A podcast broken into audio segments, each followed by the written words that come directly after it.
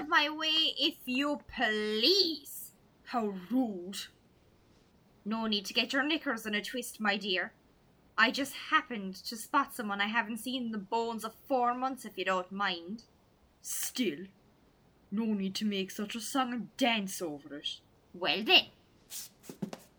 I'm not here for consecrated combat, thank you very much. Hey, Suzanne! Huh? Who was that? Did someone just call my name? Eh, might have been the hearing aids. Suzanne! Body of Christ. Oh, Jesus. Please let it be the hearing aids. Please let it be the hearing aids.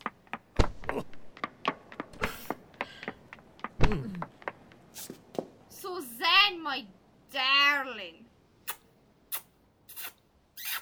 Long time no see. Oh my good God above. I've missed your sweet, sweet face. What's the matter? COVID got your tongue.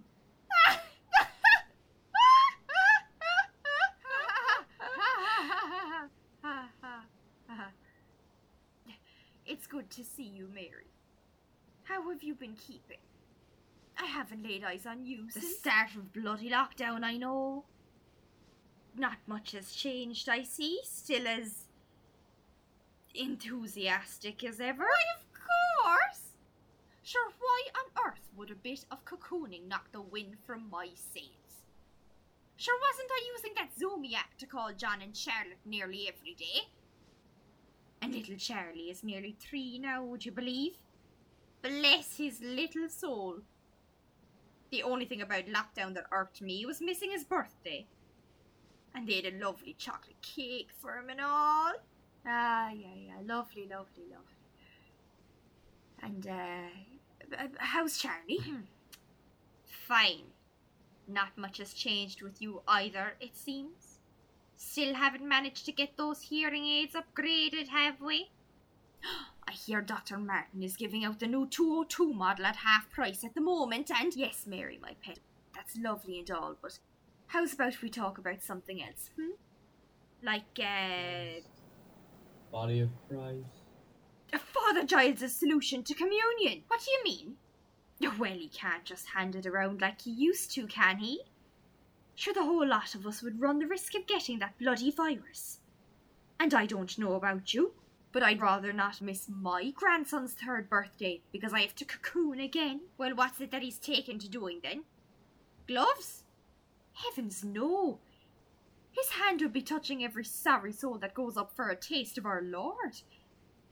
Sure, his paws would be touching Bridget's, would be touching Irene's, would be touching Assumpta's. All right, I get it, I get it. Well, go on then, spill the beans, Suzanne. The tension is killing me. Well, he's tried a couple of things. On Monday, he was handing them out in little pressed packets like they were sweets from a roses tin. Handy little things they were. A new company started making them in the town across the way. Different flavours and all. But that didn't work in the end, so we had to scrap that idea. Why on earth not? That sounds fabulous! If they started handing out chocolate flavoured hosts, I might start turning up more than once a week. Your attendance is a whole different issue that we're not getting into at this present moment in time. But all I'm saying is that if you did decide to show up more than once in a blue moon, they might start taking you more seriously at our AGM meetings. Yeah, yeah, like you said, that's a matter for a different day. You're changing the subject now. And I can't for the life of me figure out why those blessed bonbons didn't work, so you'll just have to tell me. Sure, half the congregation is arthritis, Mary. Poor Jerry Riley was so desperate to eat the bloody thing, he gave up on opening it and just swallowed it whole. They had to rush him to hospital. Oh, the poor lad. I'd have to light a candle before I go. Would you stop with those bloody beads? They'll give you arthritis at the rate you're going. That's just not how you get arthritis. And there's absolutely no need for that kind of behaviour now. Give them back. Thank you. Now, where was I? Mm, Jerry Riley? Ah, yes. Do remind me to light that candle, won't you? Anyway, there was such a furore thrown by his missus that we had to resort to plan B. And what, may I ask, was that? Well, the ladies from the committee pooled together a little bit of money and bought father a lovely set of surgical tongs. Big shiny things. We thought they might be a bit more sterile and a little less dangerous. But we had to abandon that idea too. Why? That seems like a fine solution to me. We thought so too. But you're forgetting one very important thing, Mary. Father Giles has very poor eyesight. Ah, yes, sure I'd forgotten. But what does that have to do with anything? Take a quick look over at Marguerite. Oh, Holy Mary, Mother of God! Is that? Shh!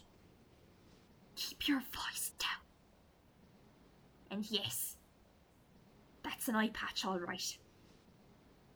Now be quiet, or the woman will hear you. Can she? It was completely taken from her head. I just can't believe she came back to Mass the next day. Now that's a woman who's devoted to our Lord. Right. Jesus, that is something else. Oh, it was a wicked state of affairs. Sure, the poor father himself was in pieces. And Marguerite was carted off to St. Anthony's just like Jerry. If Mass stays this exciting for long, I'll definitely be coming more often. ah, look, Mary, you've started her off again. You shouldn't joke about it. She hasn't much vision left in the other one. Okay, I'll stop. Body of But Christ. what's he doing now then? Body of Christ. Body of Christ. Body of Should I be preparing myself for something here, Suzanne? Well. I'll put it like this. Body of Christ. You'd want to be good at catching things. Body of Christ. Wait, what? Hello, Father. Ah, Miss Lynch. It's good to see you. Well, which way am I throwing today? Went a four to meet us to the left, I reckon. Well, I'm going to try something a little different today, Father. Above the old head for me.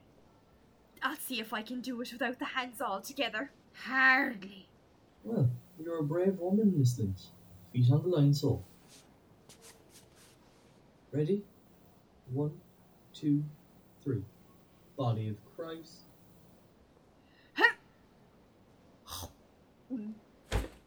Oh, well done, Miss Lynch. I thank you, Father. Well, that does it. I'm definitely coming to church more often.